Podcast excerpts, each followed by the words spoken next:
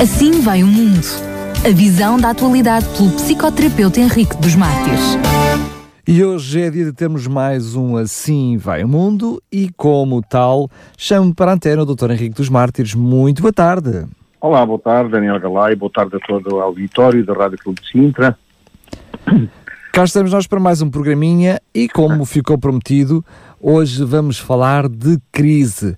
Mas traz um subtítulo que, eh, como sempre, já nos habituou, bastante interessante. Inimiga ao momento fecundo. O que é que isto quer dizer? Ora, muito bem, vamos analisar isto durante o, o processo do, do programa.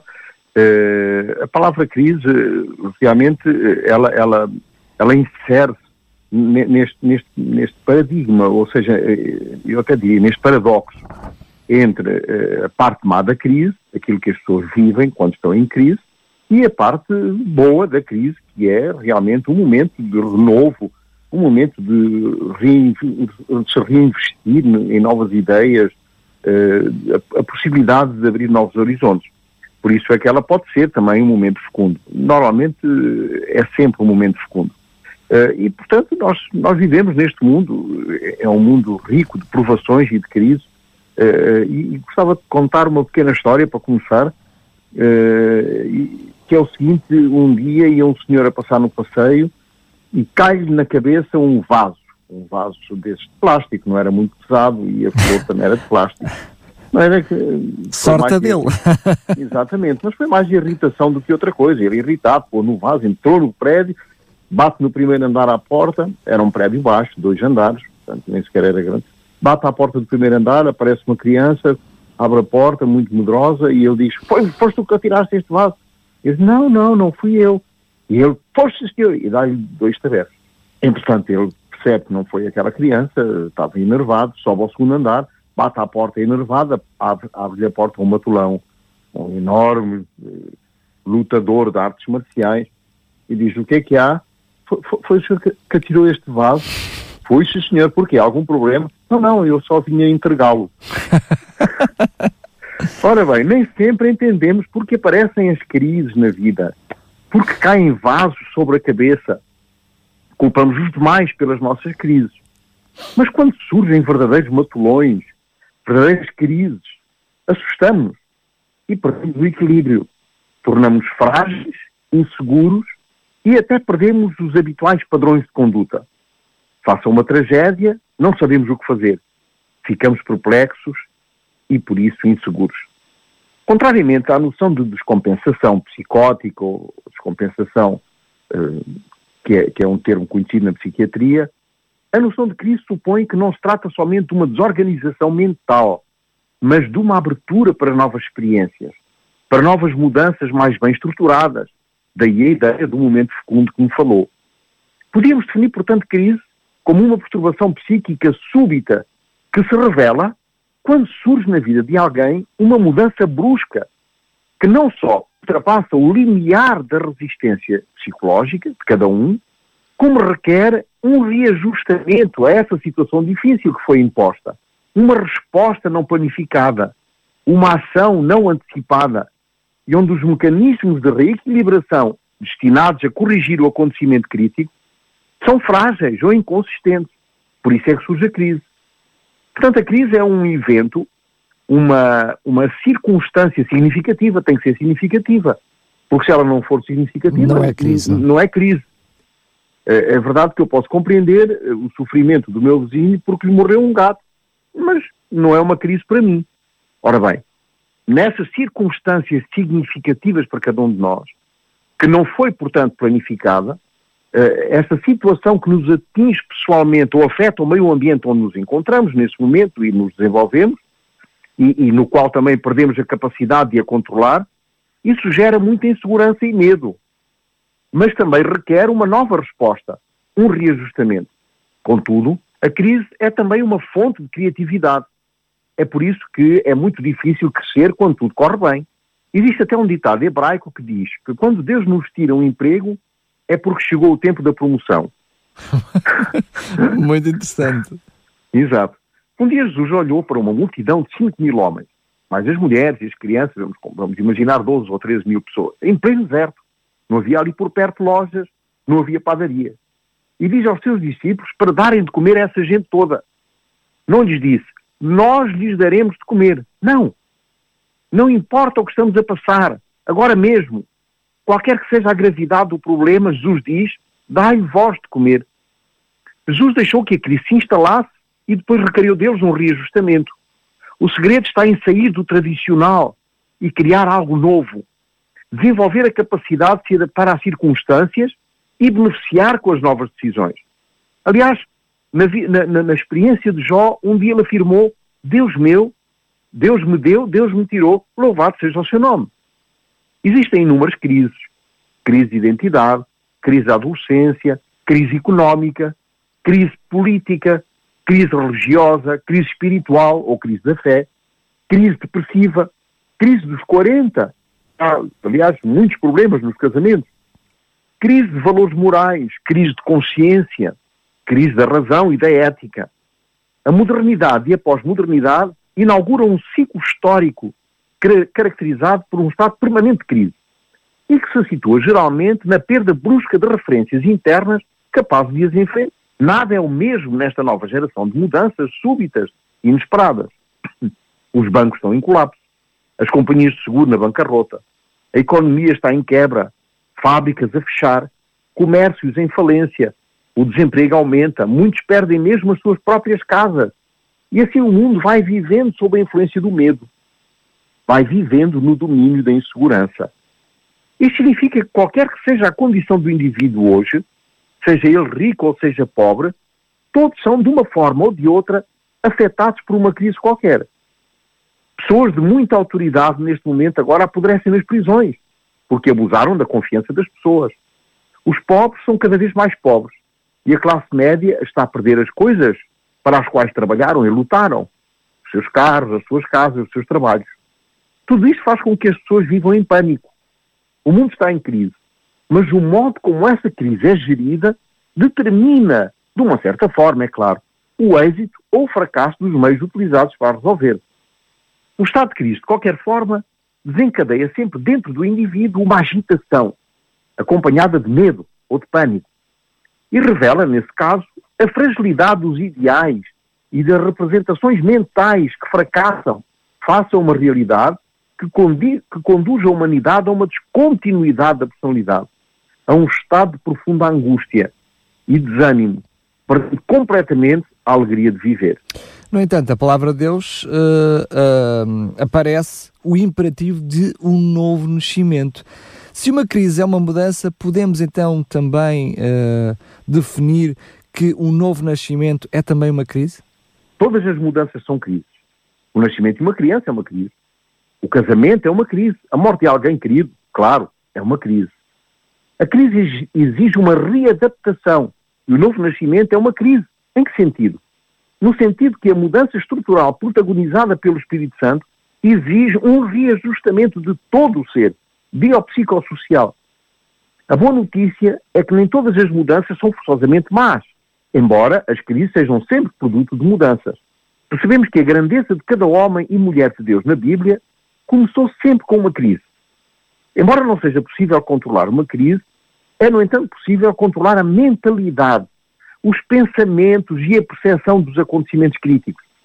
Outras palavras, é possível interpretar a crise e, assim, tirar benefício dela. O poder da percepção faz com que tudo aquilo que interpretamos e nomeamos das sensações que recebemos do exterior venha a ser a realidade dessa intuição. A forma como interpretamos o que nos sucede vai determinar a nossa resposta a essa situação. Como os tornados estão sempre em movimento, as crises também estão sempre em movimento. Isso é uma boa notícia. Um tornado arranca tudo o que seja débil, fraco, arranca toda a árvore apodrecida, limpa todo o lixo. O tornado revela os que construíram casas ilegalmente.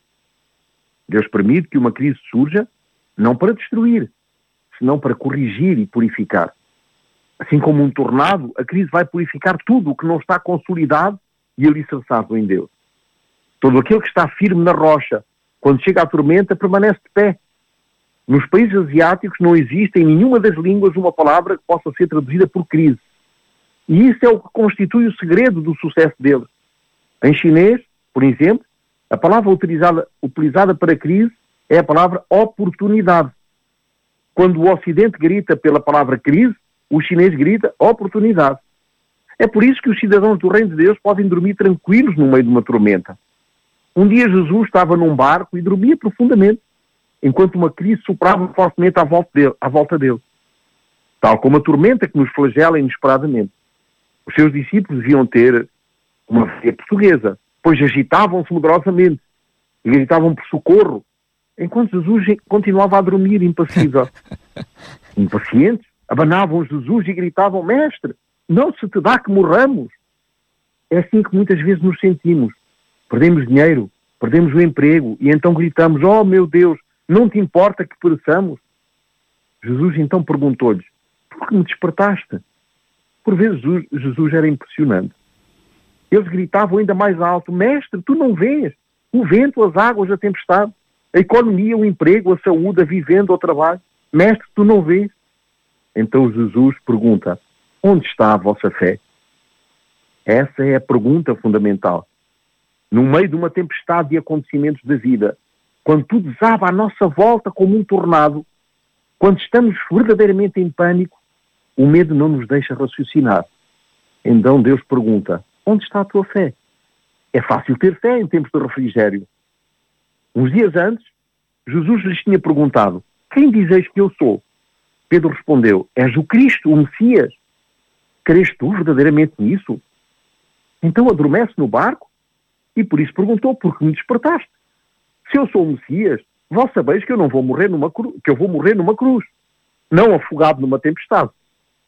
Na verdade, no reino de Deus as mudanças são necessárias. Sem crise não existe crescimento espiritual. É verdade que o novo nascimento, sendo obra, do Espírito Santo, não se impõe bruscamente ao crente. O novo nascimento é uma boa crise. É a boa obra que o Espírito Santo promete realizar na nossa vida. É uma crise obrigatória se queremos entrar no reino dos céus. Jesus mesmo disse que era necessário nascer de novo. O apóstolo Paulo, ao escrever aos Filipenses, afirmou isso mesmo. E tenho a certeza, diz ele, de que Deus, que começou essa boa obra na vossa vida, essa boa obra do Espírito Santo, vai completá-la até o momento em que Cristo voltar. Essa obra nunca termina, até que cada um de nós seja dia perfeito. Deus chama para si a tarefa de iniciar um projeto de vida em nós. Aquele que iniciou essa boa obra em nós também prometeu que a aperfeiçoará. E só Ele pode fazê-lo. Tudo o que há de bom em nós vem pela operação divina, pois é Ele que opera em nós, tanto o querer como o efetuar, segundo a sua boa vontade. Completar a obra é estar certo de que na raiz da agenda de Deus essa promessa é real. Ela revela uma garantia. Aquele que começou a, boa obra em vós não deixará o trabalho por terminar. No fim do caminho, Deus não deixará nada incompleto. Podemos estar certos disso. Deus nunca falha. Mas ao Dr. Henrique dos Mártires, o, o facto é que uh, não só o bom português, como mencionou há bocado, mas o mundo todo vive num estado de crise. E muitos começam a duvidar precisamente desse cuidado de Deus. Como é que nós devemos compreender isso? Vou tentar dar aqui assim uma, um, fazer aqui uma imagem, uma representação. Deus criou quatro estações para fazer um ano. Os outonos da vida podem ser desconfortáveis. O desemprego pode ser uma situação terrivelmente angustiante. E é. Um romance interrompido pode ser a causa de um outono e às vezes mesmo de suicídio. Talvez a tormenta seja importante, seja uma, uma importante perda. Solitário, faminto ou com frio. Inquieto por causa daquelas nuvens negras no horizonte que indicam uma preocupante manhã. Os ventos da adversidade estão presentes e o temor se instala. Há um ditado que afirma que raízes mais profundas fazem as vidas mais fortes. Se o outono, ou seja, a estação da reflexão chegou, pode esperar que as raízes irão se estabelecer e aprofundar. Contudo, para que isso seja realmente uma realidade, temos de confiar que Deus é especialista em raízes. O plano de Deus para a humanidade é fortalecer e aprofundar as raízes da fé. Ele é soberano e compassivo em seu trabalho. O ser humano deixa-se facilmente impulsionar, mais com frutos, mas Deus não. Ele está atento às raízes. Gostamos do produto, mas ele enfatiza o processo, que pode ser por vezes doloroso, é verdade. Mas aquele que, que começou continuará até terminar a sua obra, por muito dolorosa que ela possa ser. Jesus disse que tinha vindo a este mundo com o propósito de devolver ao homem o reino dos céus. Este tal reino de paz, de amor. Um reino onde não haveria mais crises. Os princípios do reino são a única esperança para este tempo turbulento. Para este mundo onde impera o egoísmo, o ódio e a insegurança. E é a única resposta às crises da existência. O reino de Deus nunca muda. Mas tudo muda dentro do reino de Deus. A habilidade de gerir a crise e tirar benefícios dela é o desejo de Deus para a humanidade. Assim como os tornados que se impõem e não podem ser controlados, a crise é também algo que não causamos, nem podemos controlar, mas que se instala dramaticamente na existência. Não nascemos para recitar as Escrituras, mas sim para viver as Escrituras.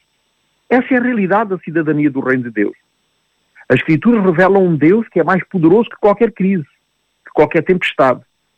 Temos de parar de viver pelo que vemos e começar a viver pelo que Deus diz. Controlar a percepção humana dos acontecimentos não é negar a realidade, mas é controlar a resposta pessoal à realidade. A crise é um momento fecundo porque abre portas a novas formas de agir.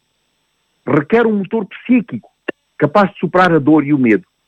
Esse motor constitui-se através de uma fé viva em Deus, que é maior do que qualquer tragédia. Como é que se processa essa transformação da dor nesse motor? Primeiramente, é necessário desenvolver uma atitude de fé. E como nós no programa anterior, a fé tem três elementos, três componentes. Primeiro, saber que tudo o que acontece debaixo do sol não passa despercebido a Deus.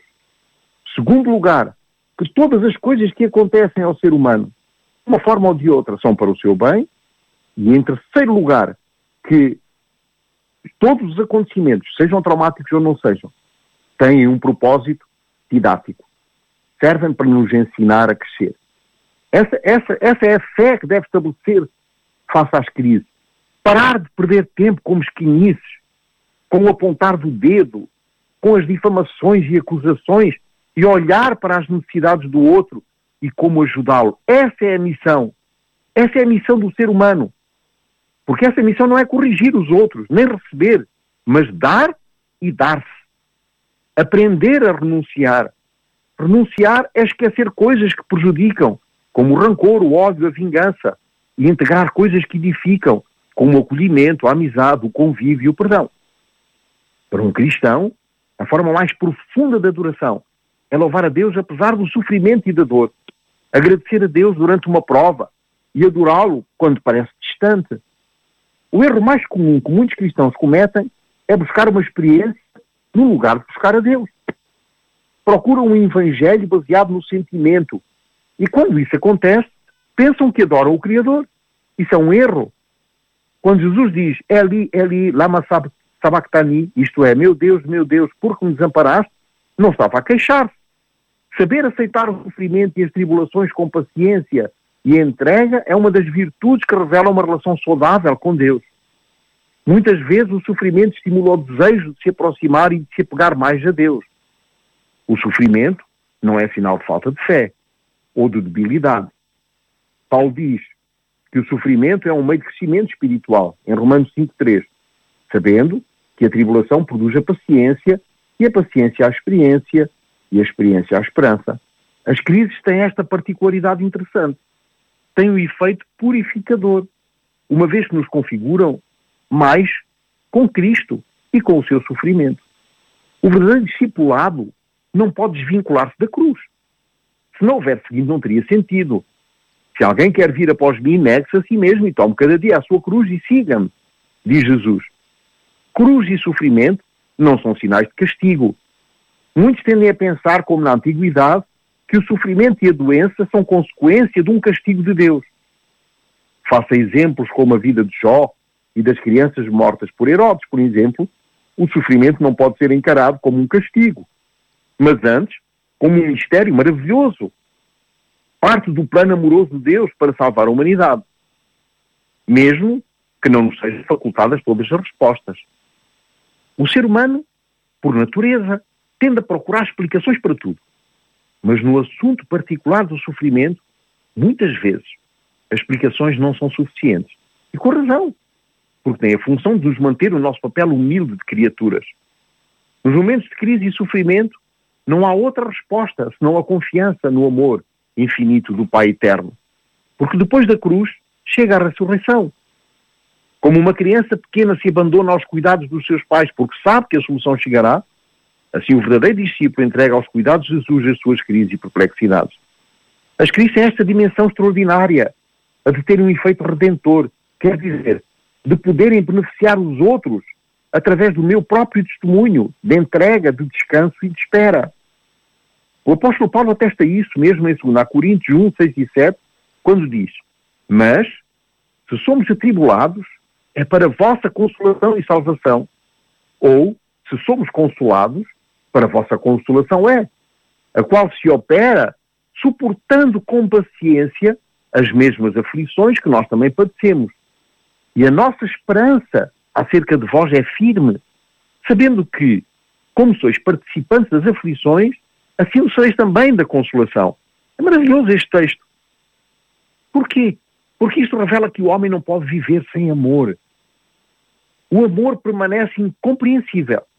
O, o, o discipulado não perde todo o sentido se não for na vida do discípulo. E se na vida deste discípulo não for revelado o amor. Se não há um encontro com o amor, se não for experimentado na partilha e torná-lo próprio, se não houver uma viva participação desse amor, não há sentido para o discipulado. As crises têm esta dimensão maravilhosa, a de nos despojarmos de nós mesmos, nos despojarmos do nosso orgulho, do nosso egoísmo e, final, e finalmente olhar para o outro como alguém que pode ser um consolo para o nosso espírito abatido e sofredor. Esse é o mistério da redenção humana.